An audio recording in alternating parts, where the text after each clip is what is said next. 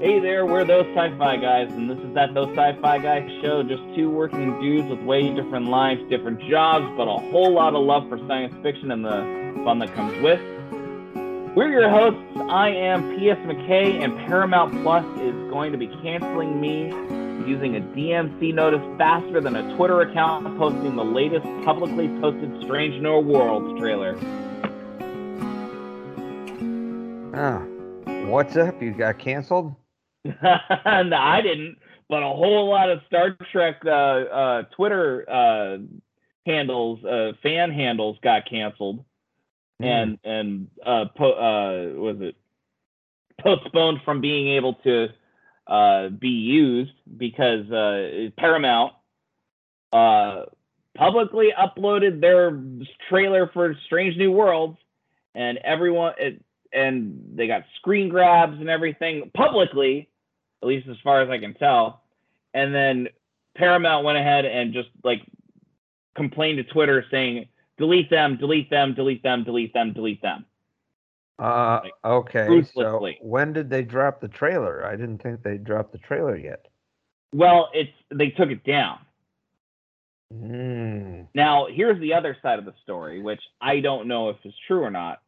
Supposedly, it was a trailer that was being aired for an investor's call. Lame. posted online. But, but it went public through the through the official All account. right. By the way, So here's the thing: if they show it to us and we subscribe, we're actually investing in Paramount. right? So give it to your low level, like level one uh, investors, folks. Let's This do is- this. This is the utter BS that I've been complaining about with Paramount. It, first of all, it was CBS originally when they realized that things were rocky with Discovery. By the way, do you want to finish your introduction before I go into my freaking rant? I'm DT Calfman, and I'm usually the one who does the rants around here. And I- secondly, dude, I I was pretty bullshit when they came out with Paramount Plus. I was like, what? I can't fucking watch Star Trek on TV like people had been doing for close to 40 fucking years? 60 60 years they've been watching star trek on tv for Hmm. Perhaps. Perhaps. 40 for 40 for us but Yeah. But yeah, that was a dick move. I mean, I know they wanted to throw in the random awkward fuck or the disturbing Klingon sex scene. Um, or, and let me tell you, none, None of of these that people know how to write know how to write proper vulgarity in dialogue. they really don't they really don't bad. you know who does kevin smith does and he's a terrible writer If you if you want creative usage of vulgarity, watch Game of Thrones. or no we have to go all the way back to goodwill hunting I remember my grandfather talking about he came out of the theater who he served he, he he served in the army at the age of 15 by the way uh had to have an that, act that was illegal even then, just so you know. No he had to have he had a he had his uh congressman um petition to have it done. I haven't looked it up. that's a family wives tale. Uh I, i'm gonna i'm gonna honor my grandfather for uh for uh wanting to do it, whether he did it or not. Math checked out. He was in the army. Um, anyway, he walked out of Goodwill Hunting shocked at all the vulgarity, shocked at the number of F words that were used. Jeez, did he go see Saving Private Ryan? There was plenty of vulgarity in that one. well, he was never on the front lines. He was too young. I just said go on and watch Saving Private Ryan. I don't think he did, actually. Dude, I remember that came out in '98. That was right at the tail end of when most most veterans from World War II were able to go out and enjoy a day. eh, You know, I, what, was, what was the age difference? They would have been in their 70s at that point. Oh, what was it about? 50th anniversary, 56th anniversary, 55th anniversary of Yeah, uh, you know, okay. seventies. came out in 98. Yeah. Yeah, so it would have been 54th anniversary in their early 20s, late late teens. Yeah, they would have been in their 70s. So, shoot, Boom. man, dude.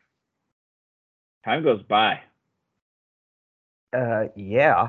Any of them left are about a hundred. Yeah. anyway, all I'm saying is it's bullshit that Paramount is going ahead and canceling all these accounts on Twitter. These are Star Trek's biggest fans that posted these pictures. And Well, they're you- going ahead and just ostracizing them, treating them like crap. The, the exact same playbook that CBS used to try to bring back Star Trek fans when when they they were were showing things that were controversial, like the Klingorcs. Like, oh my god, like it's just Well, you remember what they did to the Axanar folks. yes. By the way, the Star Trek fans in the that world. is, that might be the best Star Trek made in the last twenty years. It was one of the best prequel movie movies I've ever seen. Making That it to see it in the that worst would have way. been if they, you know, Paramount should have just uh, gotten on board with this. That setup looked like the better Klingon. That was definitely the better Klingon War. Oh, absolutely. I mean, for starters, you know, original Klingons. Well, not original, but Pre pre uh, soon uh, genetic virus Klingons. Were they not? no, they were after. Remember, this was Oh yeah, that's right. Yeah. But uh, I mean, but I mean that these were the Klingons that really our generation grew grew up with. You know, the the you know from starting in 1979 until J, JJ put the first nail in that coffin. By the way, He was close to I. Uh, hmm. I'll I'll let JJ's version of Klingons pass because he was at least somewhat faithful to the Eh. TNG era Klingons. I cry bullshit. I cry bullshit. I didn't like it because they were computer generated. really? Yeah, you go ahead and look back on that again. I mean, they're they're huge heads. I mean, come on now. I didn't even. Uh, you know what? I've seen Into Darkness exactly twice. Once in the theater, where it was the first time at the end when the credits were rolling, I stood up and started ranting, ranting in the middle of the movie theater, and people stood around me applauding. The, And two, what, with the whitewash of Khan? not even that. I was just pissed that Khan was involved at all, or the use of Khan. I mean, yeah, absolutely, the whitewash of Khan. I mean, Remember, JJ then went on and remade A New Hope, called it something else. I know. Uh, yeah, I know. I I won't say that So, And well, wait a second. Was JJ even involved in Into Darkness? Yeah, he was the director. Or he He he was- wasn't involved with Beyond. No, he was not. He was a producer. For Beyond Beyond, was better. Beyond was better, but It still wasn't.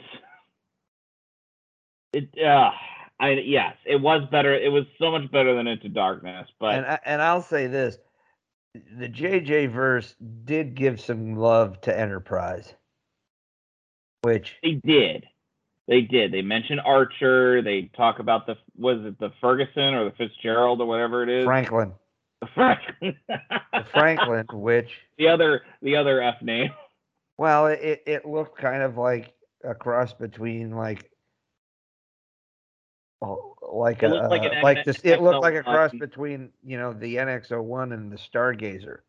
Yeah, yeah. So you got a little bit of that kind of hybrid look, and and you know he was a and Idris Elba's character was a former MACO who fought the Xindi and the Romulans. Yep. I mean, dude, that was like They mentioned that in the movie. They did. It was They mentioned the awesome. They did. They mentioned. I know they mentioned the MACOs. I know they mentioned the MACOs, which I thought was nice. boom. I don't. Have we ever talked about the MACOs on this show? Mm. Yeah, Sharks in the my water, my mind. friend. it slips my mind. Star wonder. version of Shark Week. Oh man. All right. Well, you're right. Total bullshit. It's it's bad. I mean, look, if you drop it, that's on you. Now, Okay. and here's the yeah, this, this is the thing. They they did drop it. This wasn't a leak leak. Bribe now the whether it people. was meant whether it was meant for just the the press uh, the investors meeting or not, or, that's a whole other thing. I don't know. So I, I could be you. wrong on on that part, but Christopher Pike would not approve. no, you would not. The fair The man. new one and the old one. Yeah. You don't say that if you threw a few grand each at some of these dudes, they wouldn't take it down. Oh my god! if they're Star I- Trek super fans, come on now. Oh, So I just I, shame on you, Paramount. seriously. Again. Just just treat your fans like fans, man. Just You got, take you got to take a page out of Marvel's book. They do take Marvel, despite being owned by Disney, does treat their fans better than even than Star Wars does. they treat their fans like producers. Kevin Feige treats them like producers. I mean, they actually took like fan input, you know, like these fan Yeah. theories about the little kid in Iron Man 2 being Peter Parker, or Uh-huh. that um, or that Stan Lee's character was one of the Watchers.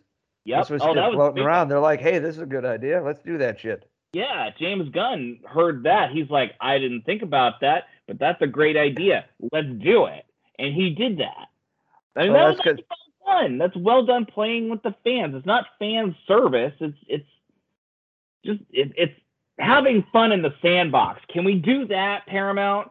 Can we have some goddamn fun in the sandbox, please? Which is, you know, who else does? I don't know if they do that, but they definitely dive into the, old expanded universe and everything. But Filoni and Favreau definitely seem to get it. Did they get it?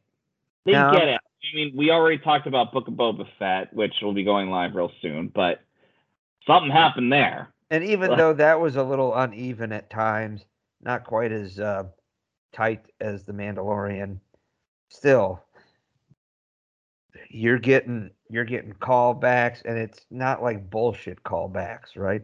Where it's like, oh, super fan service. No, this actually made sense Yeah. Well, most of the time. The uh, two episodes that based on the Mandalorian were kind. Of I don't know. I mean, whatever. We we we rehashed that. So Although I did, I did watch. Do you do you know the Critical Drinker? He's on YouTube. You'd love um. I think He's- he's, might he's be in a our vein. of mine. He's he's from Scotland. Uh, Then no, he's probably a relative of my wife's. I recommend you. I recommend you follow Critical Drinker on YouTube. A lot of things he gets right. There are some things that I don't agree with. Um, however, he he does have a critical mind and thought process. And one of the things was that on Boba Fett, he was very disappointed that there was supposed to be some storyline between Boba and Cad Bane, and he didn't see it and it was it felt very anticlimactic. And here's the here's the thing. He brought up, yes, I know fans are going to say, well, in the Clone Wars they did this and this. He's like, I understand that. However, you need to still structure a TV show to pro- to produce an event as if that fan that didn't see it will still be satisfied. And the other fans who saw it will ultimately be satisfied. That uh, was not I, done. I don't know. I mean, I think it's even I- if you did. Okay, so even if you see didn't from see, perspective. I never saw any interaction between Bane and, and Boba. no, but did you ever see the Clone Wars? I saw the Clone Wars. Wars. Did I you saw ever see Cad any? Bane. Did you ever see any Cad Bane episodes? Did you ever Yep. see any of the young Boba Fett episodes? Saw a couple. then honestly, even without that tied in, I don't think it's a biggest too big a stretch. No, and and again, I didn't I. I think you're right. You're right. I think he's he- being a little too critical. And if he was a true fan, then he would have known about the existence of these fucking things. Yeah. Just Well, saying. what do you define as a true fan? Like, uh, I'm a fan of Star Wars. I grew up watching the tri- the trilogy. I know. I watched I watched it every day. The trilogy growing up. In This was 80s. shade. little tongue in cheek. It I was in understand. Uh, but you know, I mean, what is a true fan at this point? Because A true fan the is Clone really Wars somebody it was- just Clone Wars were not easily accessible when it was first aired. It was on Cartoon Network, but it was on all times of the day. And God help you if you had children. Like, I don't know. And maybe I'm making excuses, but and I could be. My wife Uh, sometimes thinks that I w- I have my own clone war in the house because she sometimes thinks that my kid is a clone of me. Yeah. Oh, she she jokes like you. Right now she does. Oh, Uh, she did. Uh, she did seven years ago. So She she jokes like me. Um minus the the crassness. well, yes, yes, no, no, pure innocence there. But, but she does the same jokes she did growing up. So. Oh, yeah. yeah. Well, she also is highly encouraged by her grandfather. of course, but of course, So we've got three generations of bad jokes. Calfman Senior there, riding in backup. The gentleman is not Calfman Senior. Oh, that's true. The gentleman. Well, we, But the tip of the hat to my old man. Anyway. absolutely. And All of course, so- as always, a tip of the hat to yours.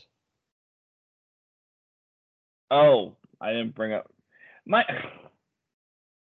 I At some point, we got to get to our our, our thing. my father, my father was if barely supportive of my sci-fi interests. Mine wasn't particularly supportive of it either, but he wasn't exactly anti. So So, I'll uh, take. one- You'll take it. Yeah, I think Yeah. he's watched. I think he's watched more sci-fi as he got older and realized that it wasn't just for nerds anymore. that or or you know the testosterone kind of petered out. Could be both. Bullshit. I I was in the army, full of testosterone in a in in a war zone, and I shit you not, I was neck deep in sci-fi. So don't you don't you give me that bullshit, I'm not. I'm not. Beta male. hey, fuck that. I'm over here looking at snowflakes, going, "Fuck you guys, just just stop." What? And I'm over here shoveling snowflakes because it's fucking cold. So just Yeah, it is. Yeah, it is. it got Fair down enough. to 56 degrees here, man. I tell you. First, shut the fuck up. Second, we need to get started. All right. Why don't you introduce us to this week's topic? Well, this week's topic, we're going to discuss Freud and why he did enough cocaine to kill a small horse. Boom. Robin Williams. Oh, thank you. Such you mentioned Goodwill Hunting. that was such a Robin Williams line. I told you that I was in Tahoe when he was there to do his live stand up and I didn't go, right? No, but one, shame on you. Two, I just missed uh, one of his USO tours in the- in the Middle East that I would have had I not warned. You know, it would have not constituted as a wall.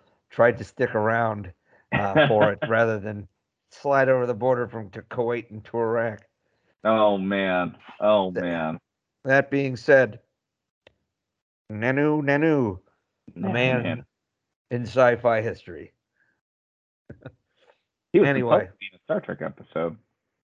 He was supposed to be in a Star Trek episode. Was it a matter of time or what He was supposed to be, yeah, Rasmussen.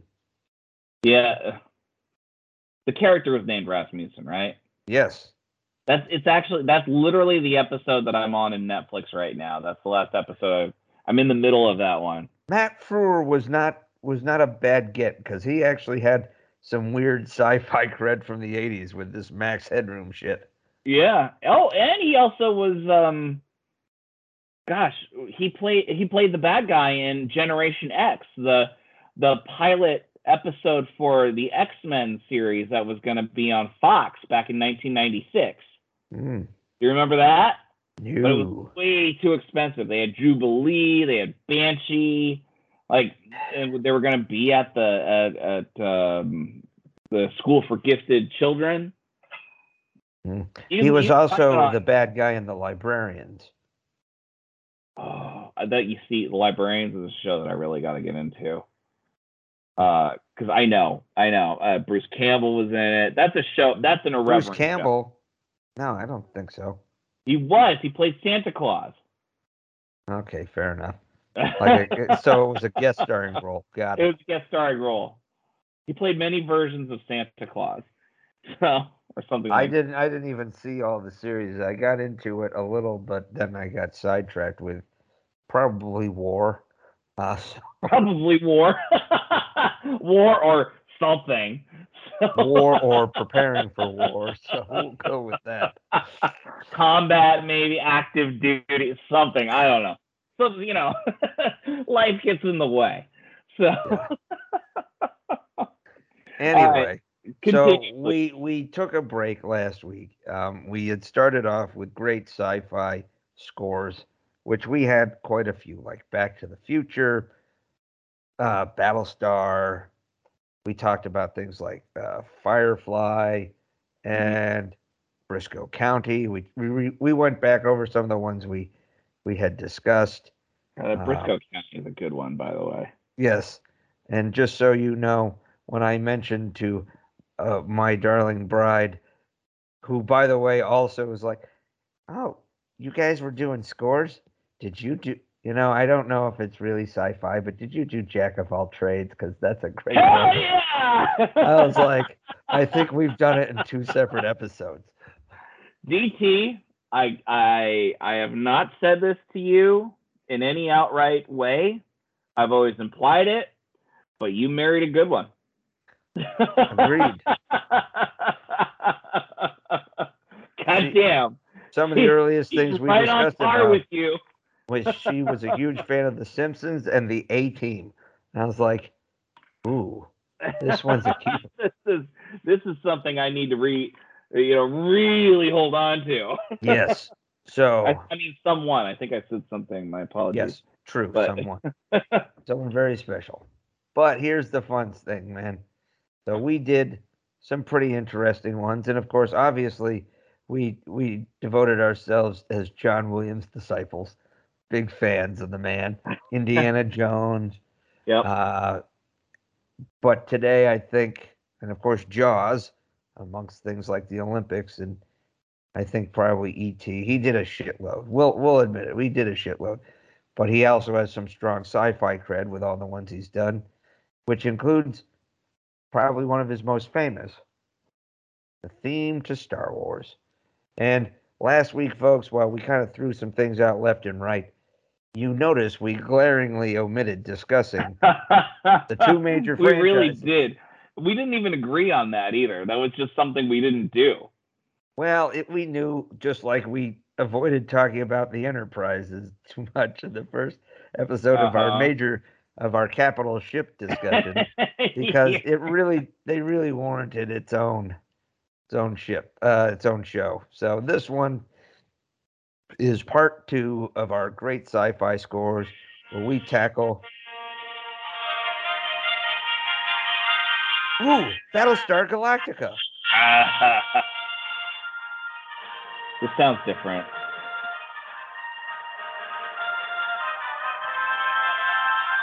It's electronic. It's the electronic version. Now, oh my friends- god. my friends, can I tell you? Here we go. London Symphony Orchestra. better.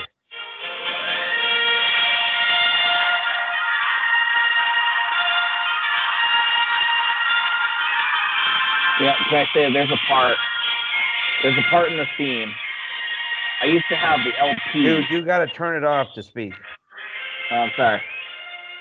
All right. Anyway, I, I, folks, I don't have my original microphone. I'm sorry. I don't know. I upgraded to Windows 11, and my USB microphone I think is not working. Well, Oh. then what you have is a microphony. Yeah, I do. Anyway, um, I will say this: I had an LP of the original Star Star Wars uh, recording. Ooh, an actual I had vinyl. Yeah, actual vinyl. I don't have it anymore. It, uh, it got lost in all the divorces and all the moves. Um, but there's a point in that theme where it's like dun dun dun dun dun dun dun dun dun dun dun dun dun dun dun dun. and It's just like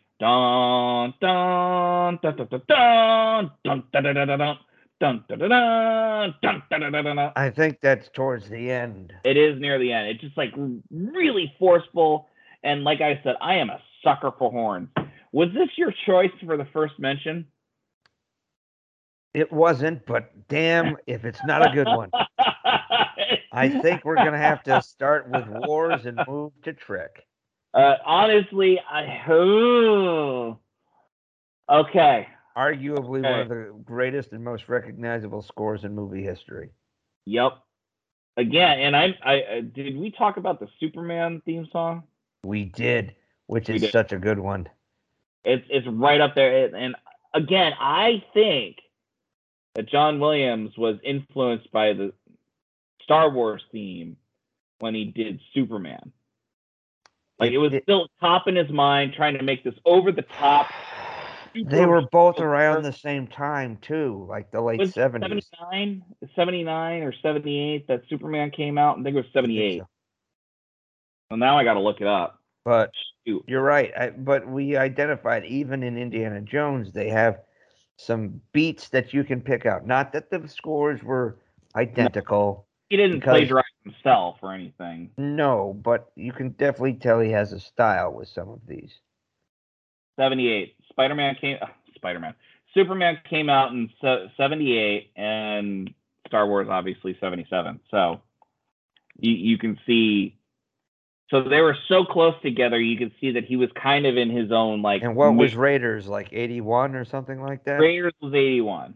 So, So there you go. In that four year window, he has huge success, Yeah. hu- hugely popular scores. I think they did something uh, the, uh, like five years ago or something like that. It was the Capitol Fourth, right? On PBS. Yeah. Fourth of July. And I want to say it was like some form of anniversary, or maybe it was like his, maybe it was for his uh, 75th birthday or something like that. And they just did a, a montage, or 85th birthday, that might have been it. Because it was only like four or five years ago. But it was just all of these different songs that he did done. And it's just, hmm I mean, it, they're just so good. Did I tell you that I had the privilege of seeing him in concert at the Hollywood We, Bowl? you did last week. Well, it's so nice. I'm going to say it again. It was so great. He rose to fame as conductor of what? Boston Pops. Boston Pops. Boston Pops. And he's come back. He's come back to the Boston Pops occasionally, which has That's been nice. because Not lately, big- but Big names always come back to the Boston Pops. They always have love great guest conductors. I love the Bo- in my opinion, Boston Pops is probably the greatest philharmonic in in all the world. Agreed. Short, uh, followed quickly behind the Prague Symphony Orchestra. London's pretty damn good too. London is fantastic. Don't get me wrong, Mm. but mm, that hometown But- flavor, man. Well, yeah, the Boston Pops are wicked good. pretty wicked Wicked fucking pisser. Now, so the oh, it, every time you sit in that seat in the movies and that theme just bursts because it it unlike Superman or Indiana Jones, where it kind of has that little kind of lower intro before it. But well, Indiana Jones had Paramount, and then basically it's like an explosion of music. There's yeah. no there's no slow build up. There's a boom, dun, dun, dun, dun, dun, dun. and and that big explosion is where the you first see the the the the Star Wars, mm-hmm. and then it, you know it's zooming back, the big bright letters and zooming back before it starts just building, and then you see the slanted crawl, and you can picture it in your mind every time you hear that theme. Yes, and actually, I remember being affected by that as a young lad eh, on VHS. Like it, that was, was, still something that I had never seen. It was it great. It was great. Yeah, it was. But I promise you, 10 years of being a kid and watching this stuff. And then in the late 90s, they go, George Lucas is redoing all of his original. Oh my God, yeah. The special editions. You and I saw all movie. three of them again. I, yeah, did we go together? Yeah, we did. So what the hell, man? What the hell? Well, because I had some like I I thought I went. Yeah, did James Freeman come with us? No, Mr. Nelson did. Ah, yes. Friends, there there were others very much like us. but you named someone with their full name. I didn't. well, I guess we know when editing is coming. That's in. a that's no, no, I'm not, not gonna edit that. That's a pretty common name. So, but I'm not gonna mention it again. well, we we we do have a couple of uh, friends who kind of hung on this nerd nerdvana with us. We but, might we might welcome a few others down the line, by the way. Mm, and we sure as hell have over the years. But I remember going, "Oh shit! I have seen these movies dozens of times, but I didn't get to see them. I was, you know, one, I wasn't born when the first came out. I may yeah. not have even been essentially born when the second came out and I was three when the first came out, when the third came out. Yep. And I actually think my parents went to see the movie and took me with them as a little kid. You were too young. but I didn't remember it. And, you know, so you hear, you know, some of the older group, oh, it was so cool seeing the movies the first the first time. Well, I couldn't get that new feeling back. But the feeling of sitting there in the theater, huge big screen, mm-hmm. and then hearing John when John Williams theme blew out, it was like the experience was brand new again. Yes. The theme, were waiting for new just things music. in there too. Even though it was a movie we'd seen over and over and over again. Yes, with a few re- edited in scenes or, you know, some better special effects or, or whatever. Yes, there was a few of that here and there, but the main theme just blaring on the screen and it just hooks you right from the get go. On the big screen, you are riveted. Yep. You know, when I first went to see the Phantom Menace, it was the coolest thing I'd ever seen because it was brand new Star Wars that right. I got to see. Finally, some new and Star Wars. Awesome. Through I the whole that. movie, it was I awesome. saw that at the 11 p.m. showing on a Thursday night in I, high school. I think I, was, in high a, school. I think I was at a track meet uh, when it actually opened, uh, like an invitation. Oh, so really? I, I, had to go like the next weekend. Well, it came in. Oh, yeah, it was May '99. So you're still in high school then. So there you are. yeah, but it was still pretty fucking awesome. Mm-hmm. And but it, it was more than just the movie. That music permeated everything. Mhm. Leia's theme, the Oh, oh, the throne Leia's room theme. I love the throne room theme. At, theme Yeah. at the end. Yeah. You know that very kind of martial but almost hopeful sound as they march, and you can almost hear Chewie screaming in the background that forces everybody to face Yep. inward. Yeah, it was great. Chewie makes a pretty fucking good sergeant major. did you ever see did you ever see the video of John Williams changes everything? Where they take out his music in the throne room scene and there's just no music and it's just sound effects. Yeah, and it's clap uh, you know the the the steps and there's a couple of people coughing. It's lame. Yeah it's great. I know it's so John hilarious. Williams' music is in, as important to not only this franchise but the other franchises he scored as Oh, any of the actors, as any of the creators. He is as much a without John Williams, Star Wars isn't Star Wars.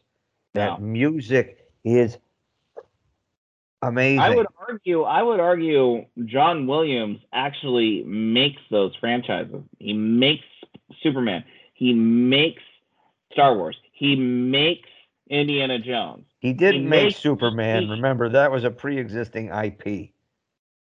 No, I understand, but he made I Superman. know, but still, that it music was going though. to sell because it was Superman. Star Mm, Wars and Indiana. Jones. Star Wars and Indiana Jones. independent IP. I get it. I understand. But even now, we still hear the Superman theme. We heard it. We heard it in the Justice League movie. It They won't go sampled away. it. They, They sampled it in the Crisis crossover in the Arrowverse. Yes, exactly. It's that big. It's that important. More than 40 years later. Like, so I would still argue that he is he's Superman is just indelibly tied to that theme. It is. Uh, and he,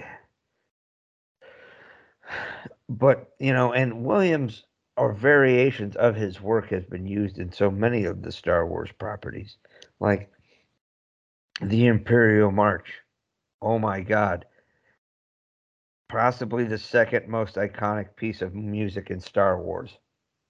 which is arguably was was also sampled by um a late 90s uh top 40 band Yes, I seem to recall that. It was weird, but you br- you brought it up you brought it up to me I years ago, I yeah, it was like this sounds like the Imperial March. Am I a huge nerd or is this not the Imperial dun, March? dun, dun, dun. oh god what was the song It was so pointless. It was almost techno-ish.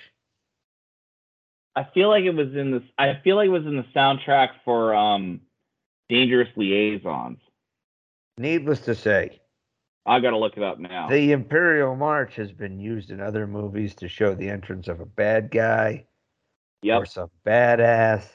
well that's how we that's how we were greeted with darth vader Ah, Bum, bum, No, bum. in Empire. Only it was no, not the- really? It was not a, it was new for Empire. It did not show up, which kind of makes so makes sense because it is that much darker a movie. It was, yes. So I think that almost should have given us a tip from the get go. This may not go well for our friends. I almost have to. I almost have to go back and rewatch A New Hope. because The Imperial March is not is- at all in A New Hope. Now, we had some wonderful themes throughout the, the original trilogy, definitely. Now, I, I need to ask you a Star Wars question, one that is very divisive. I'll give you the best answer I can. Probably not right though. Are in Return of the Jedi, are you a fan of the original Yub Nub or the victory celebration music? I love both. Well, the original Yub Nub was definitely I uh, gotta. I, it was definitely a product of its time. And I have a certain yeah, it, I have a certain Mandela effect when it comes to this. Let me It's- explain. It's obviously a nostalgia thing because that's the first one we ever heard, right? Yes. Well, no, but here here's where my Mandela effect comes in. So, are you aware what the Mandela effect is? Uh, yes, it's uh, isn't it something along the lines of you remember something, but it's not quite accurate. It's like a lot of people remember a pop culture reference Right. incorrect. Right. But they Beam think that it is Scotty. correct. Their entire yeah, so their entire reality changes when they realize what really happened. So people, a lot of people thought Nelson Mandela died in prison, and they freaked the hell out like in 2011 or 2004 or something when they found out he didn't. Same with the movie uh, Kazam, or was it, Mhm. was it Shazam? Like the genie movie starring Sinbad, which never No, existed. not Sinbad. It was starring It was Shazam. the movie, O'Neal. yeah, supposedly it was Shazam, the genie movie that was that star. No, no, no, no. This is what I'm saying. The movie that never existed was a genie movie named Shazam, starring Sinbad, that a lot of people thought existed, but never happened. That's the Mandela effect. Now, my Mandela effect was I remember watching Return of the Jedi with my grandfather in 1986 after I've already watched the Ewoks cartoon. Mm. So I didn't know that the Ewoks showed up in Return of the Jedi or that they were involved in the Star Wars universe in any way, shape, or form until that movie. And I'm sitting here, my mind is blown. I'm going, that's Wicket. That's that guy. That's that guy. That's the sorcerer. That's this guy. And at and then at the end, when they played the Yubnub song, I'm like, oh, that's the Ewoks theme song. Now, I've gone back to the Ewoks cartoon since it's been available on Disney Plus. and it's not on there. The theme song is completely different from Yub Nub.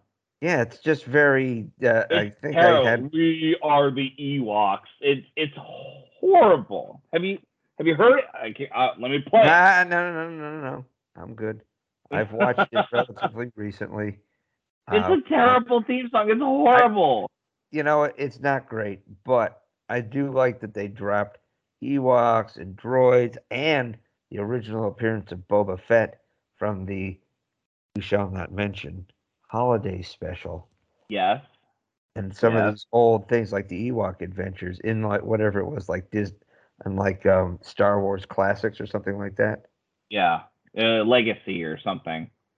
Yeah. Uh, maybe that may might that might be And, and I'm glad. I think that was awesome because there's people who just haven't quite appreciated the bizarreness that was non-connected uh, Star Wars stuff from the 80s when everybody was trying to get their hands on it. So anyway, this entire time I'm growing up loving the Yubnub song, thinking that oh, that's the theme song to the Ewoks cartoon that I used to love, and then I find out that that's not in. oh, And then and then when the new theme song comes out in '97, I'm like, oh, that's nice too. Kind of miss Yubnub, but I understand why they changed it. I don't miss Yub Yub Nub much. But I, I th- I had a nostalgic feeling for Yubnub because it Me too. brought me back to loving the Ewoks cartoon that never had a connection to.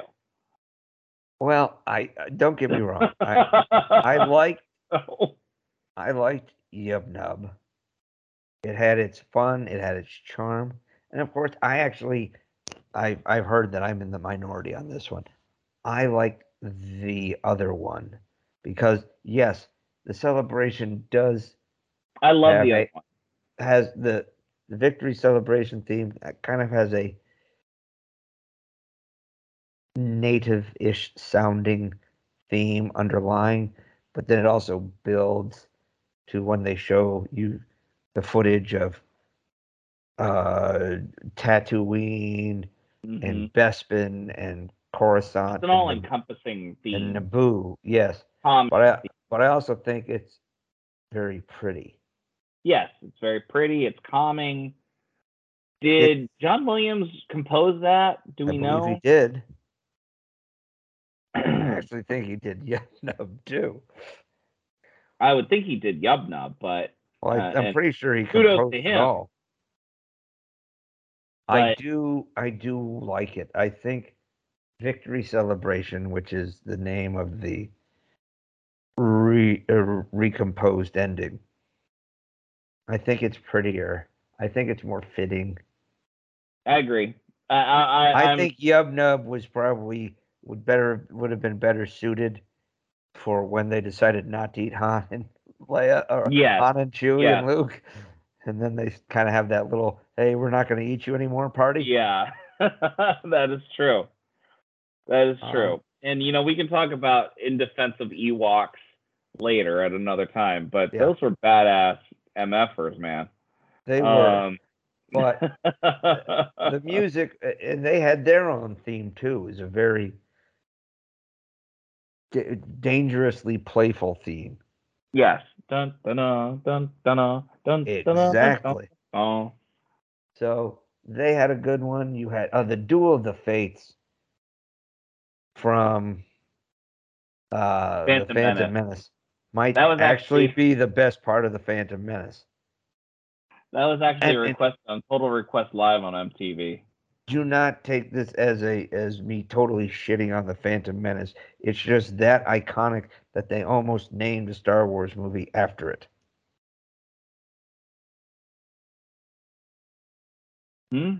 The the original Oh, name for oh, I'm sorry. Colin You're right. Trevorrow's uh, What- wait a abandoned ninth, you know, episode nine was supposed to be called Duel of the Fates or something like Duel that. of the Fates. That's you kept saying duel. You're saying Phantom Menace. I'm like, but I'm hearing it. I forgot that it was Duel of the Fates in my head. Yeah. So you're right. And Colin Trevorrow's. Have Have you seen the? The concept art was Yeah. fucking Well, have you seen the? Have you seen the concept outline for what that movie was? I've I've heard some of it. Yeah, that sounds like it would have been a much better movie. Not much more fulfilling, to be honest with you. But whatever. you know, there weren't. You know, you can take parts of these movies and enjoy them. You know, but anyway, the music the music overall was really good in the original trilogy. The fight, the music that accompanied the fight scene with uh, Luke and Anakin, or Obi Wan and Anakin, was very good on Mustafar. That kind of had a vibe of Duel of No. the Fates in it well, that too. that brought everything back, and then it Right. brought into the future.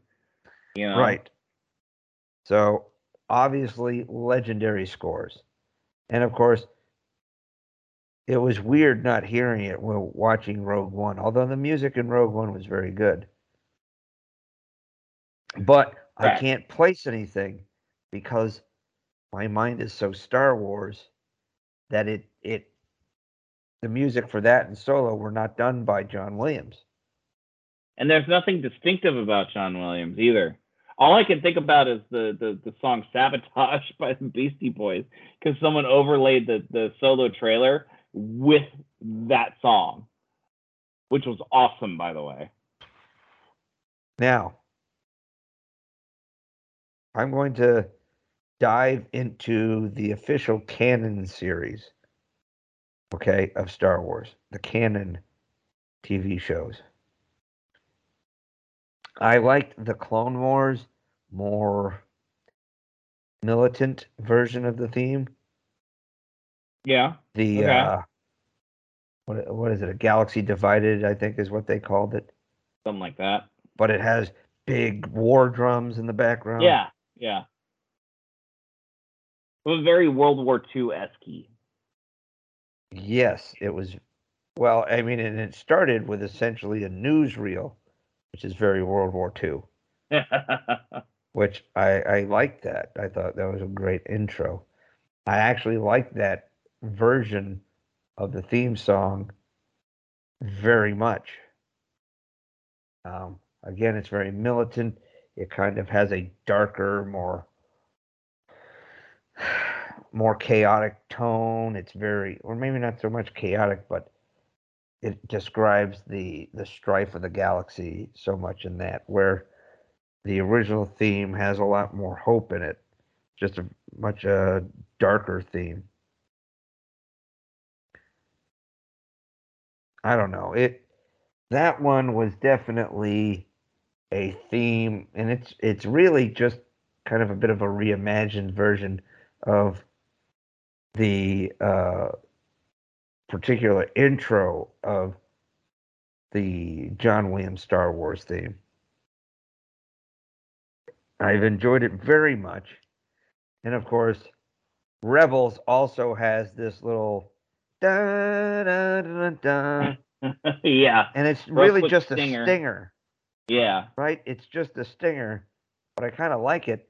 And of course, both it and Star Wars or and uh, Clone Wars are basically you just take chunks of the original theme and kind of carve it out a little bit. Yeah. I am surprisingly I look back upon 2012, 2014 with a shocking amount of um, shame due Mm. to a lack of knowledge of the Star Wars universe at that point. You should have Because a lot of shame. And in fact, I'm ashamed of you right now. You, you sh- all I'm saying is I didn't watch. I watched exactly one episode of the Clone Wars by 2008. By 2012, I mean exactly one, um, which was okay, but you know, I, I it didn't it didn't grab my interest. And, and again, I didn't know when they were airing them all, and then there was no way to go back and watch them either. This is before on demand. So- Mm, yes. Reruns. Yeah, it was all just in reruns, and it was just catch as catch can with you know Cartoon Network. So, um, when Rebels came out, we started watching that a little bit on the Disney Channel or D- Disney XD or or whatnot. Yeah, we saw the XD. pilot. That was fun. That and I thought that was neat. You know, it's a good tie-in and everything. But then I felt it was going to get gimmicky with showing R2D2 and C3PO. I didn't realize the Dave Filoni universe at that point. You know, so And you know what? I felt the same way because it looked like it was aimed more at kids. And the first season kind of was. There was a few throw-ins like uh, you had, you know, C-3PO and R2-D2 show up, but it was it seemed like it was aimed at a younger crowd. yes, But then, in like starting particularly at the end into season, the end of season one got got kind of juicy. Season two really took a a deep well, we saw turn, Ahsoka at the end of season one, didn't we? right? And then you see Ahsoka, you see Rex come back. You We see a more- new, we see a new, um, what is it called? Um, the, the, no, we saw. Ah, Sarah Michelle Gellar played one of the um, Inquisitors, Inquisitors. We saw a new Inquisitor. right? who- that my Chasing son fought her against. husband. My son fought against her in in uh, Disneyland back in 2016. That was awesome. Yeah. but you have that, and you have, um, but that you you also had a, an appearance by uh, appearances by, well, you had an appearance by Princess Leia, not Carrie Fisher, Lando Calrissian. That was Billy Dee, which was Mhm. great having Billy Dee Williams back. Um, you get uh, uh, Forest Whitaker coming back as. Um, Oh, Saw God, Gerrera. Yeah, Saw Gerrera. So yeah, later and later into the uh, into the show, there's a lot of tiebacks to the Clone Wars, but you also get ties between the prequel and the the original trilogies. But the music was good. It was better in the Clone Wars. That's my opinion. The theme was stronger because it was actually a theme. Yes. But if we're going to talk about Star Wars television, Mandalorian and the Book of Boba Fett had incredible themes. Hmm. I didn't. The, I, your thought of the use of incredible is different than my thought of the use of incredible. dude, I liked it. I thought it was effective. I felt that it fit the theme for the Mandalorian. I, I felt that Boba Fett felt, uh, you know, fit the theme. I did not feel a grandioseness of incredibility. no, uh, it wasn't grandiose, but it was. There was a grittiness to the Mandalorian theme. It was. It was definitely out there. It was not like anything we'd heard before. No, that is Was true. it Lud- Ludwig Göransson? Is that? I think so. I'm going to defer to your judgment on that he one. was I, I believe so so. good. You know, you have that like the almost like a like a little like whistle in the Mandalorian that Mhm. almost sounds like the background of a of a showdown, Uh, Yep. like a gunslinger. And it, and it, then it does go to horns and, and stuff at the end. By the way, if you listen to Oh, it, yeah. you get your horn, you get your horns in, man. What I like, but it, it gave you a very Western vibe. yes. like the good, bad, and the ugly kind of Western vibe. Like a, almost, there's a very spaghetti Western vibe. Yeah. No, no, I, I- I'm there. I'm there with you. And it was just so much different than what we were used to from any of the other movies or shows. Very, very much like something from like a late 60s, early 70s. Even not a spaghetti Western, just a Western. You know, a kind of bleak, desert, hot, squinty eye kind of thing. That's what they had, and I enjoyed that. And then the book of Boba Fett had um like almost like a a chant in there, which of course I think is a bit of a nod to Temuera Morrison and his Maori uh Maori, excuse me, Haka. Maori uh, Ancestry. upbringing, his and his Haka ancestry. Oh, it it was very much you could feel the power there, Yes. and, it And I did like that. I found that. I found that. We're talking now. What are we talking about? Are we talking about best scores or just good scores? Because We're- you're not going to see Mandalorian and Boba Fett on the the pantheon, uh, you know, uh, altar of all time good scores. You're I not. don't man. And and I think of 21st century theme songs for a TV show. They got to be up there as extremely recognizable and different. Uh, but but then again, there's uh, they they have it, but is it that much more recognizable than Star Wars versus Star Trek? Well, look, I mean, it's different. And I'm We're talking getting- the Jerry Goldsmith Star Trek. but like, we're not- getting we're getting into the theme songs of TV shows now versus big bombastic movie scores, right? right.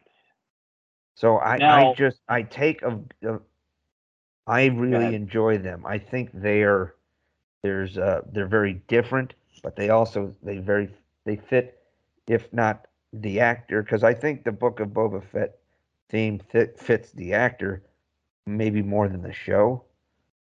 Whereas I think that the Mandalorian theme fits the theme of the show. You're not going to get an, arg- an argument from me about that. No. That's Not all I'm any- saying, man. I'm not Okay. saying they're the greatest. I'm not saying they're going to stand alone right next to the, you know, the Star Wars theme, but I'm saying it's impactful in and of itself. Right. Okay. Well, I can accept that. I can accept that. Um, this has been a very Star Wars centric thing. Shall we talk about the original series, the original series mo- motion picture, Star Trek, We need to dive into Star Trek because and Jerry Goldsmith? the original, you know, the whole like Hold on. vocalization. I just I never loved that. It is iconic though.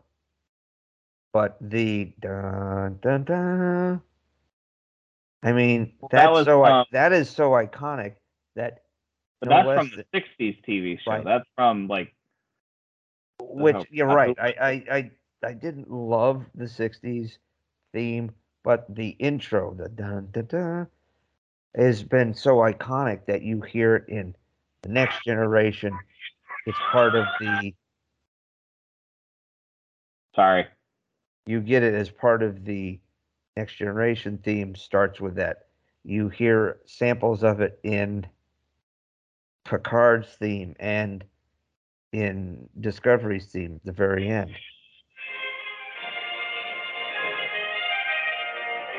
Ooh. This is from the motion picture, isn't it?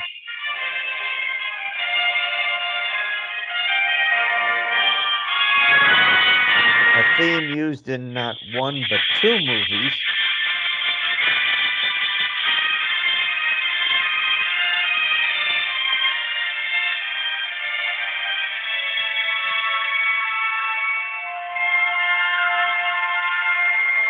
Yes, it was in Star Trek, the motion picture, and Star Trek 5.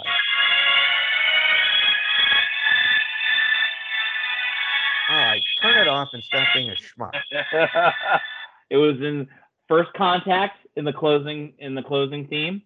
It was in uh, Insurrection in the closing theme, and it was Okay, in okay, okay. No, no, no. it no, was stop. in Stop. Nemesis in the closing theme. Stop. Stop. I'm talking about the actual opening score of Oh to- no no no no No, no no. no no no no! Those three movies went ahead and went back to their roots. stop. Use to You're use getting- the getting closing track. credit. No, what I said was it it was was the opening theme of two movies. right? Because well, it was only in two movies because Shatner ran out of money. But which I didn't mind because it's a great theme, it is a great theme, and then it was which later. is why they reused it for the next generation, which Right. they modernized it just a tad. They they televised it a little, hmm which in and of itself is also extremely potent. It's pretty And- amazing how much depth the sound is in the motion picture recording, though. There's so Well, much I'm depth in the sure it was that much bigger. I'm sure it was a bigger orchestra. Yes. Had to be. Well, I'm talking about the depth of sound from high to low and just oh god, that Right. gives me bumps. which is why the next generation theme song is not an exact replica, but it's close. It's probably about 80%. Yes. And you, you can't tell me when the Titan arrives at the end of Lower Decks that when the theme song comes in, the hair on your arms just didn't stand up just a little. I have to rewatch it. I again, I am supportive of your view that it is one of the most Star Trek moments ever. But I for I, don't- I don't remember the theme playing that at the time. Just rewatch it. It's like a minute and a half clip. I know it's not long. I, know. I rewatch that when I when I'm in a bad mood. It's it is a really it's a really good one because the Titan looks so good. Uh, it does. It does. And it's nice to see Riker in a command position and Troi and Oh, they didn't screw up everything, but they screwed up a whole lot. But not Ooh. that. Lower deck. Paramount Plus. Paramount Oh, well, Plus. yeah. Okay, fair enough. Fair enough. Let me Oh. tell you, my friend, the next generation theme, the what is it, Dennis, what, um, Jerry Goldsmith, that Dennis McCarthy worked on for the Yeah. the next generation. That theme, and maybe the theme from the original series, are about as iconic as Star Trek themes go. So here's my question to you. Because Dennis McCarthy was the primary composer for Star Trek The Next Generation TV show, right? Uh-huh. You are you are well versed. You probably have a doctorate in music at that level, right? TV music, maybe. No, no, you probably do. I mean, you you probably do. And here's my question. I can understand being on a TV show, you have a certain number of musicians that you have to work with, you have a certain amount of time to actually compose something. He was given the keys to be able to compose the movie Generations, the first movie that he was ever going to do. I think. hmm Let's just go with that. Maybe he, mm, you know, had a couple other low budget, but this is the first big budget movie, bigger budget anyway. And it was just typical strings from the TV show, with a couple of like, couple. You know, you pull back. You know, you got some tension strings going that you didn't hear before. And Did it not have enough horn for you? It had no horn.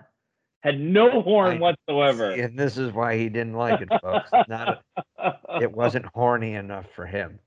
Okay, hold on. You know, and there were some beautiful parts to Generations, the the soundtrack. I just I I, I feel like get it's a missed opportunity for Dennis McCarthy because he's a great composer. well.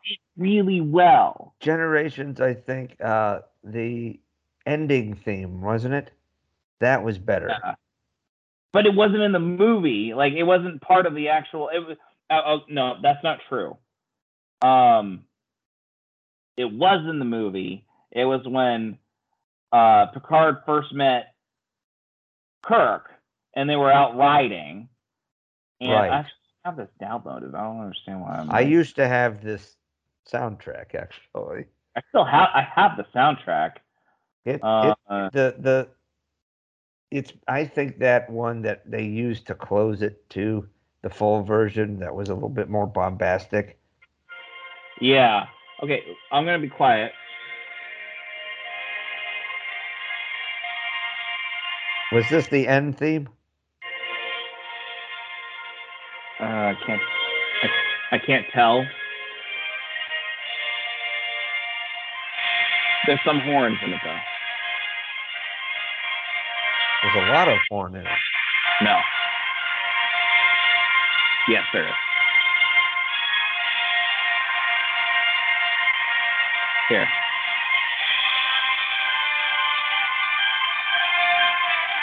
This is a better theme.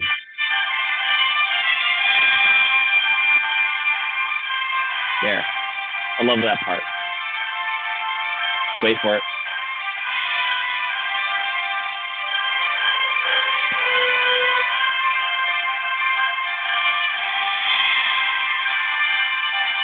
Coming back to you, isn't it?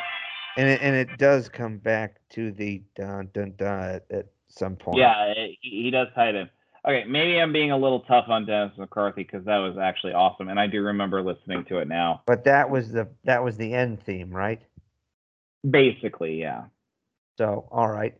Like when we flipped our themes and had a and and put a new one in and put the other one at the end, I think they could have flopped the themes.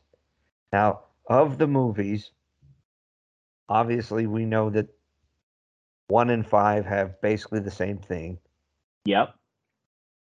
Two had a very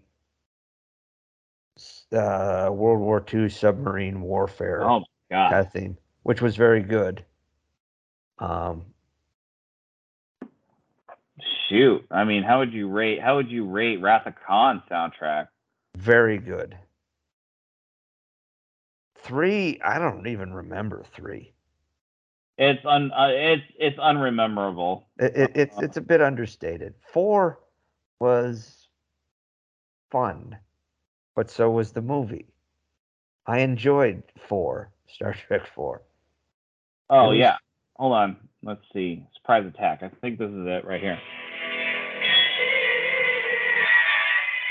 This is Star Trek Two.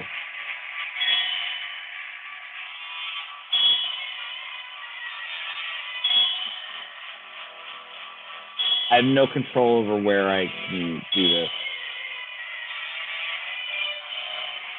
Wait.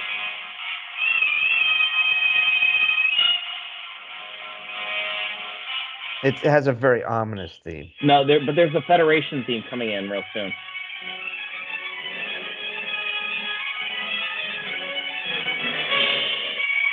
Nope, it's not. That must be from another. Here we go. Here we go.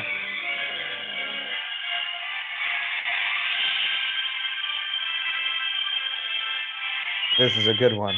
This is, This is the theme to Wrath of Khan. yeah. James Horner, He was always very good. a master. That's good. Four Okay. I always enjoyed. Four was fun. Actually, Four, I think four was always going to be lighthearted. I think six was the most ominous sounding score.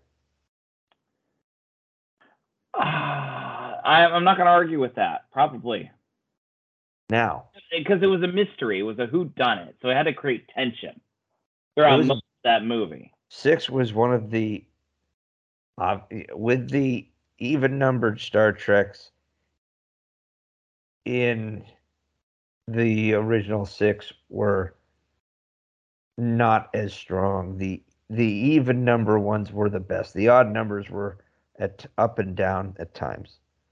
I I've- did that it was a mystery who done it though, Right. Yes, you're right. and But it, the- changed it changed genres a little bit there. It did.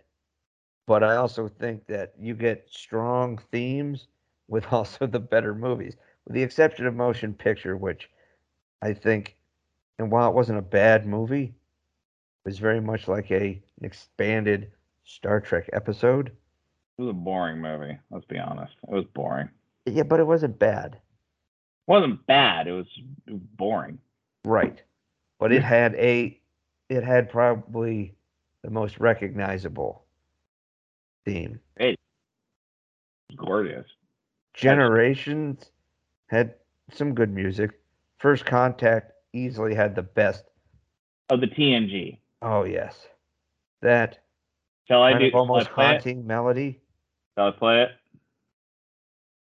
No, because we need to I think we already to the shows. We played it last time anyway. Yes, it's it's a beautiful melody, which is kind of funny considering how dark First Contact got. Pretty damn dark. Which, by the way, like the uh, like Star Wars has the Imperial March. My Lieutenant Hawk was assimilated, man. I liked Lieutenant Hawk a lot. It had the it had the Imperial March.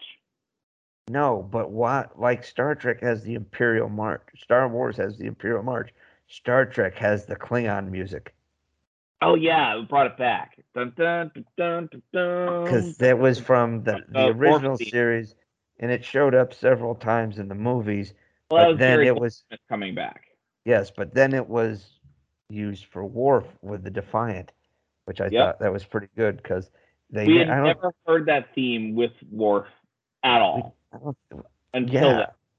And it was it was really cool seeing that being brought in. It's like, wow, this really is a bigger universe. This is great. And Yes. every fan in that theater heard that and went, yes. it was like from the original series movies. uh huh. next gen character on the Deep Space Nine ship. Oh, Yep. and by the way, I did three different series. I just learned this. The helmsman is Adam Scott from Adam like Scott. from like Parks and Rec, Step Are you Brothers. freaking kidding me? I didn't know that. I mean, Oh it was God, so he dark. Did, he said shields and uh, uh, he said shields and weapons are gone. That's right. He did say that. It's the Enterprise. He's on he's on the trailer. That's Adam Scott. I for oh my god. I didn't even know that. And he's him. also a, he's also a huge Star Wars nerd too. So he's a big have- sci-fi nerd. He must have been like 15 years old at the time. Uh, Younger than us. He's older than us. Anyway, But still, that had a great theme. The other two were eh.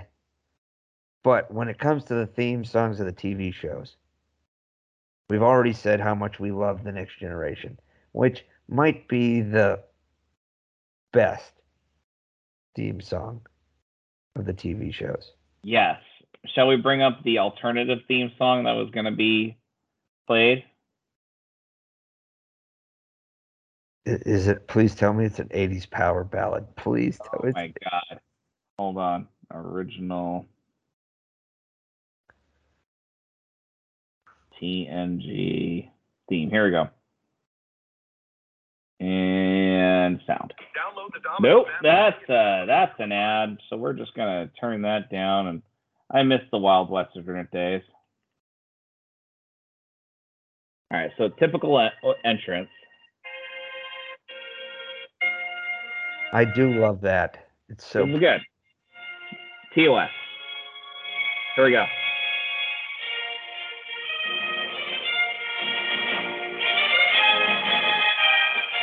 Galaxy Quest. It's very Galaxy Quest. Oh, this is real. I This is real, but no, this is, this is seriously. This was the TNG theme. Hmm, I wonder why they didn't do it. Orville wise, Galaxy Quest wise, absolutely. It, Not it, it, it sounds like the Orville making sweet love to Galaxy Quest it does. That's exactly it. That's exactly it. while watching uh while watching the motion picture. Yeah. By the way, did you see the Orville tease? It has Bruce Boxleitner in it. You well, you saw the picture, yeah, but did you see the the, the trailer tease? Not yet. Uh, I shall have to watch it. You do. You need to see it. All right. The Kaylons are uh, afoot. Ah. They're like the Borg and the Romulans combined. Very much so. So, getting back to it. Deep Space Nine.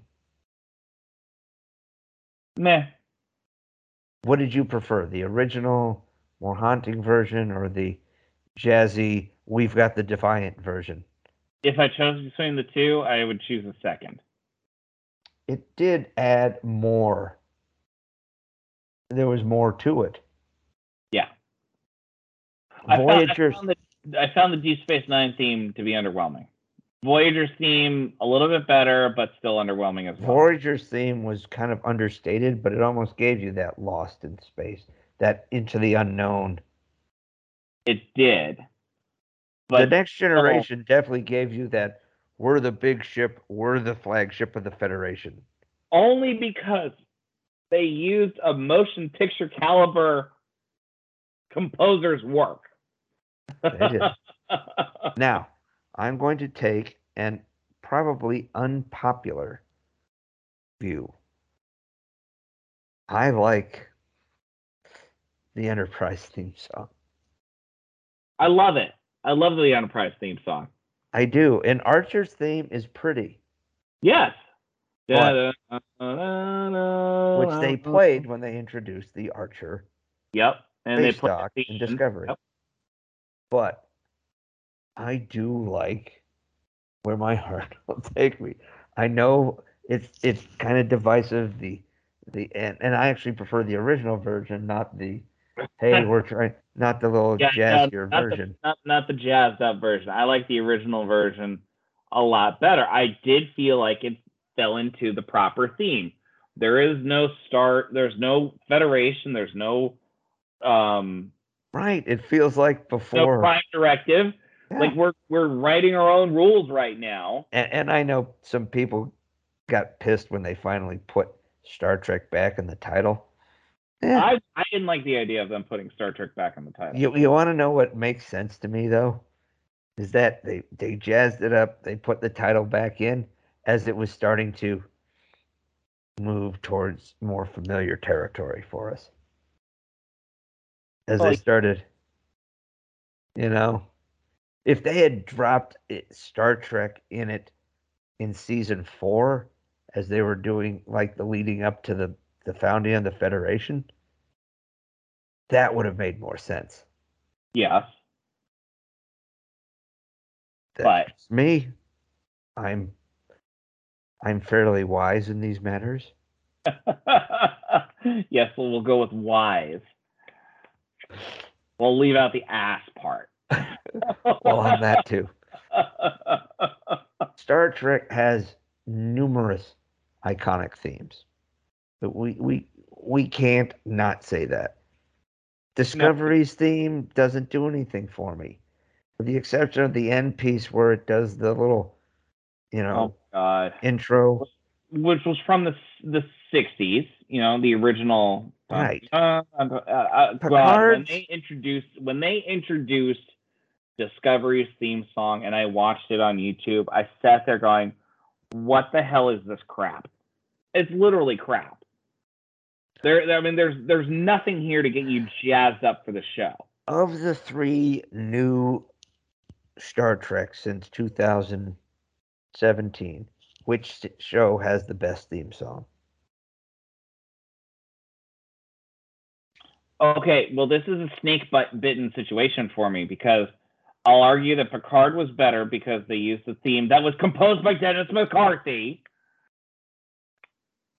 Or, or we have an original theme, grandiose and epic, but it shows the Starfleet ship literally getting into a battle skirmish, stopping and backing out, and getting the hell out of there. It wasn't their fight.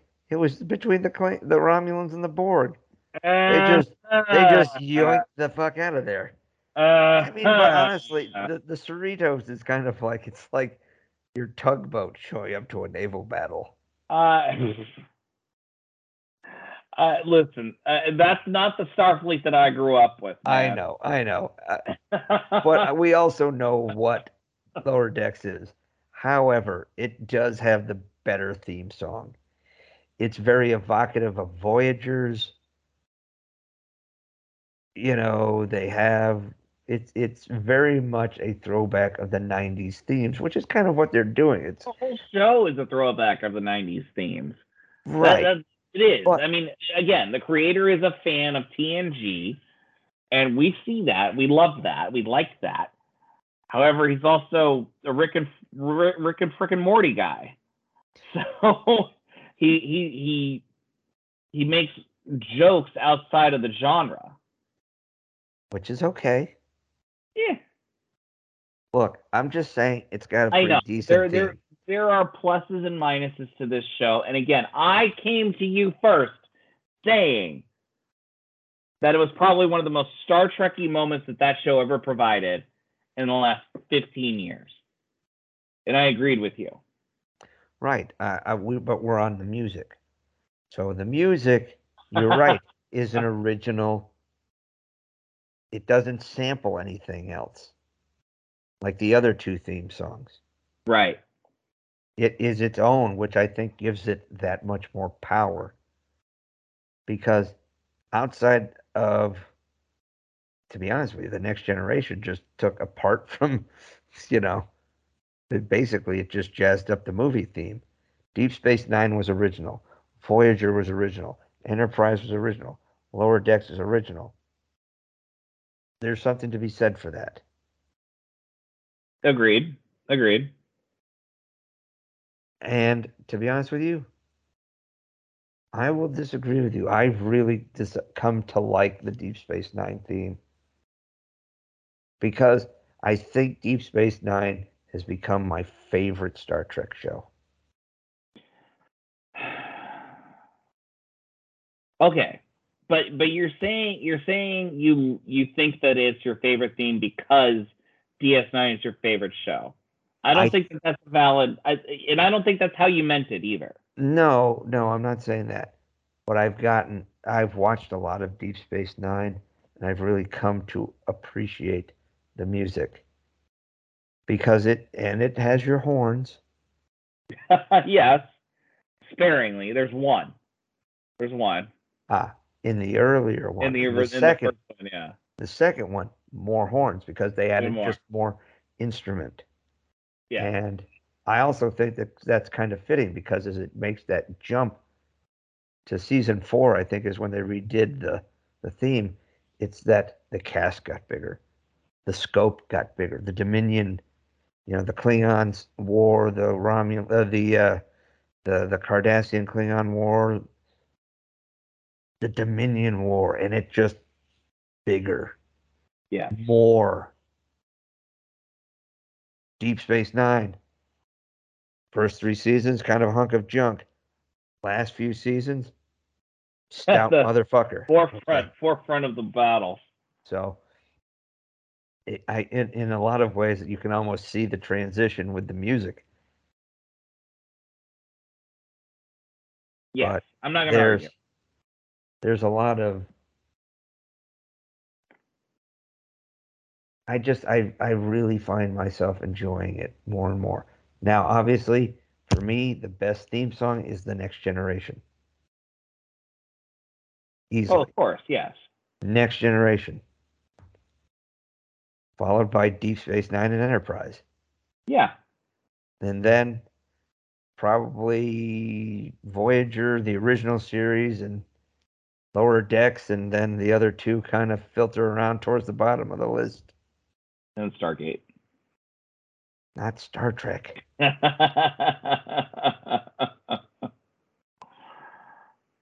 and you mentioned that Stargate was a had a good theme. yeah, And I did. I don't disagree with you. All right, let me ask you this. If you were to play the intro to Star Wars and the intro to Star Trek, even the, the original series or the next generation, which one do you think would more people would recognize? Okay. Um, I'm gonna have to. Okay, I gotta be intellectually honest here. Man, this hurts. Um, more people will recognize the Star Wars theme Uh, just yeah, because of, of pop pop culture alone. right, because it, However- everything. Yes. However, and we're talking about the original motion picture of Star Trek. The more, which one is the more um, sophisticated piece of music? I will go with Star Trek. Well, you know that small, like almost pinprick Mm-hmm. start with both either the original or the next generation and it just it's a nice slow build and then it, you have the horns and then yep. the let me, let me introduce you into into my college world where USC band versus UCLA were mortal enemies, right? Just mortal enemies. I was not part of the band in any way, shape, or form. Uh, USC's band touts itself as the greatest marching band in the history of the universe. you know. Mm, That's that's what they tell themselves. That's what they are. Okay. Um, UCLA's band touts themselves as the Golden Sound. You know what that means? because they're what the golden bears or the It means that they play they play the quality in notes. And um, Hmm. I'm gonna have some I'm gonna have some alumni from my school hate me right here, but I'll say this: Oh. USC's band is more fun because when they play a song, they blow it out their ass. They just blow it out. It's loud, it's fun, it is interactive, and it is a blast to hear at a party, right? But when UCLA plays a song, they play the technicalities. Like they they they play the spectrum. You know, they don't blow it out. They respect the note spectrum, which is what Star Trek does versus what John Williams did with Star Wars and that theme. But and he did it for a purpose, by the way. I'm not saying that that John Williams is, you know, in any way a lazy writer. He No. did it to, to, to reinvent the star the the sci-fi genre and to bring it into a pop culture status rather than some kind of niche group like Forbidden Planet was. You know what I mean? Right. No, I So- can see that. I can see that. For me, I also think it depends on time. In the early to mid 90s, when Star Trek was all over TV, and there was a dead zone of like a dozen year, dozen almost 15 years between Star Wars, you would, uh, I would say Star Trek theme might have been more recognizable at the time. Yes. But now, since Star Star Wars is just huge and everywhere, not Mhm. that Trek is not. Trek is on a rebound too. But I just Mm, think, is it? well, remember when there was like no Star Trek? Now we're getting more. Star Trek. I do. Now there is something that we failed to mention: the Kelvin theme, the the Kelvin music. I, I like it. that dun dun dun dun dun dun Yes. dun dun dun. I didn't think I was going to get into it, but I really like that. They they It's good. Yeah. and it's so good like it shows up in the back of all three movies that you almost forget that it's not part of the original series. For By the way, you heard Star Trek Four is being is going into development. Did you? I did hear that. Yeah. and you know what? I think it's good. I they am haven't curious signed they- everyone on yet. yeah, but they they got Chris Pine on board, and he He's was the holdout. He's not on board. Yeah, they said he's on board. Did they say he's finally on board? Because Yeah. Uh, okay, last I checked, he wasn't, but I could be wrong. I'll I'll fully admit that. I hear that Hemsworth is they're trying to get Hemsworth back as his dad. Do that. That's just it. Just plays with more time travel. That's so fucked out now. Well, look, so fucked out. but that's what Star Trek does. Okay. okay. I, I just Every fucking Not trying to be show does time travel. I'm not trying to be an asshole to you, but I, I mean, we just saw the ultimate time travel with Marvel, and Ant Man saying, "So you mean Back to the Future was just a bunch of bullshit?" Like, I mean, they were able to go back in time to other timelines to get the the the Infinity Stones, and Either it either it all makes sense or none of it does, or something right, like I that. I know, It but Time and- travel. yeah, time travel. hey, what? But I, I, I love how they keep going back. Uh, and throwing all that out there that they're talking about hot tub time machine. Hot tub time machine? No. No, he said hot. He did. He went. He's like hot tub time. yeah, yeah. I think it was like Die Hard. No, wait, that's not. I think he Yeah. threw in some random. It's like no, that's like Time Zero. The, you know, Star Trek. Uh, I think they mentioned Star Trek. Um, that whole movie, Endgame, was based was in, uh, influenced by um, uh, uh, all all good things uh, finale for TNG. By the way, did you know that? yes. I I sent you the article. Oh, did you send me that article? I'm sorry. I'm not trying to claim ownership. I know someone sent me an article. I just didn't know it was you. Here we go. So, Ladies and gentlemen, this man takes credit for other people's ideas. Oh, how dare you? How dare just- you? I'm just How kidding. dare you besmirch my honor? Jesus. Jesus Christ. Who's the first one to say that they're wrong? I am. And you're wrong. exactly. Wait a minute. I don't know what we're talking about now. I don't know what we're yelling about. ah, Jesus, DT. I, I we're coming up on. Uh, We're not coming up on as long as you think we're coming up on because we had a delay, we did have a delay, but a it's late. substantial delay. It's just late. That's the difference. The problem is Windows 11 f's everything up for me. So, Down with 11, on to 15. oh Jesus Christ! I have an audition I have to do, and I can't figure out how to do it. Anyway, Well, so we've uh, we've covered all the Star Wars. yes, Covered we've covered all the Star Treks. we have. Is there anything else that you want to cover? Because I mentioned Stargate, but then then you dismissed it. Well, we're not talking talked about. about uh, we talked it already. Yeah, I know. That's what I'm, that's why I threw in there because we already talked about it. Didn't you say that there was a theme that you wanted to bring up at the beginning? Yeah, that was that was Unrelated to sci-fi. that was two hours ago. Oh yeah, no, I already brought it up. Oh shit. Yes, but that was should have been at the beginning. God damn it. We ran into some technical difficulties. Take it easy. We did. We did. It, it was supposed to be part of our banter at the very beginning, where I, you know, asking you what you did and everything. And I saw the movie Spencer. Do you know what that movie is? Have you heard of it? Spencer Confidential Ah, with Mark Wahlberg. no, it's about Princess Diana. It just Oh. came out. Now, Played Kristen Stewart. yawn. It's good. It's good. Um, but it definitely showcases Princess Diana's psychology at the time when she was in the midst of her uh, mental illness.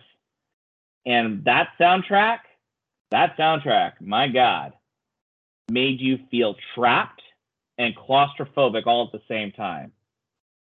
Because goddamn, that was a great soundtrack to make you feel like you never want to see this movie ever again. Well, I mean, we could talk about all the great soundtracks of all time, like Jaws and Psycho, and you know, I know. a couple of little notes that just the put beginning. scare the shit out of you. That's my whole point. I should have brought it up at the beginning because I just recently saw it. I recommend it. It's one of those movies that I recommend you see, but you'll never want to see it again afterwards. I don't want to see it now. It's good. It's fun. Uh, not fun, but it's interesting. It's insightful. But Did we say Guardians had a great theme, or great or great soundtrack? Did we say Guardians had a great soundtrack last? well, okay. So their theme was fantastic and their soundtrack was awesome. We talked about that last time, though. Right. So, Oh. yeah. You know, First Contact had an underrated soundtrack because it had it had Roy Orbison and Steppenwolf. Oh my God. First of all, Ooby Dooby, stupid. Completely. stupid. It's it's like a it's like a fifties know nothing song.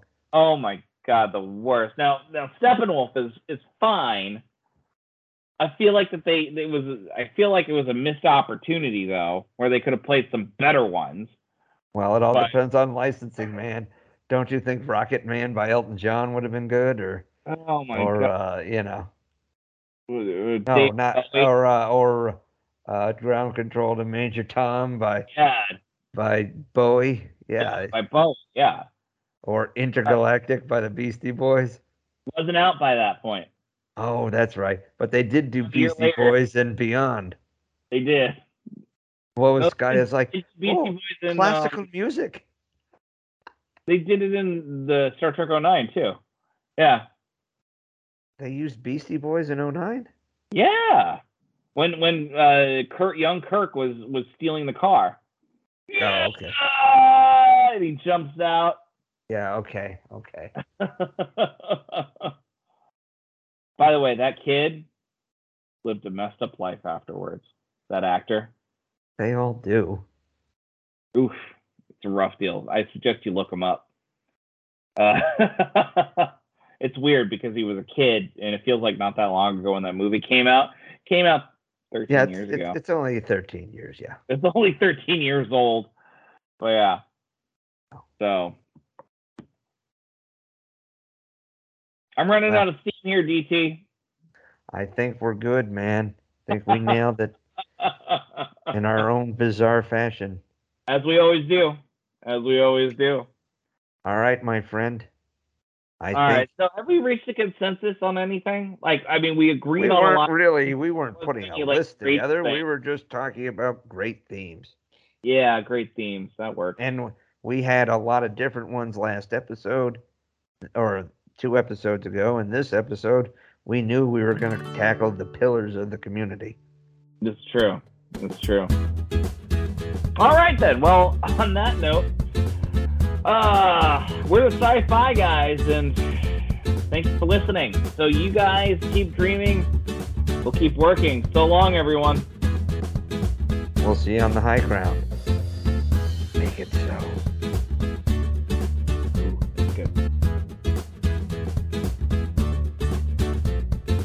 Those Sci-Fi Guys is an independent broadcast by Alpha Site Productions, produced by DT Cavman and PS McKay. Music courtesy of Kevin MacLeod at Incompetech.com. For more information on upcoming episodes, follow PS McKay on Twitter at PS McKay, or go to thosesciFiGuys.com for past episode information.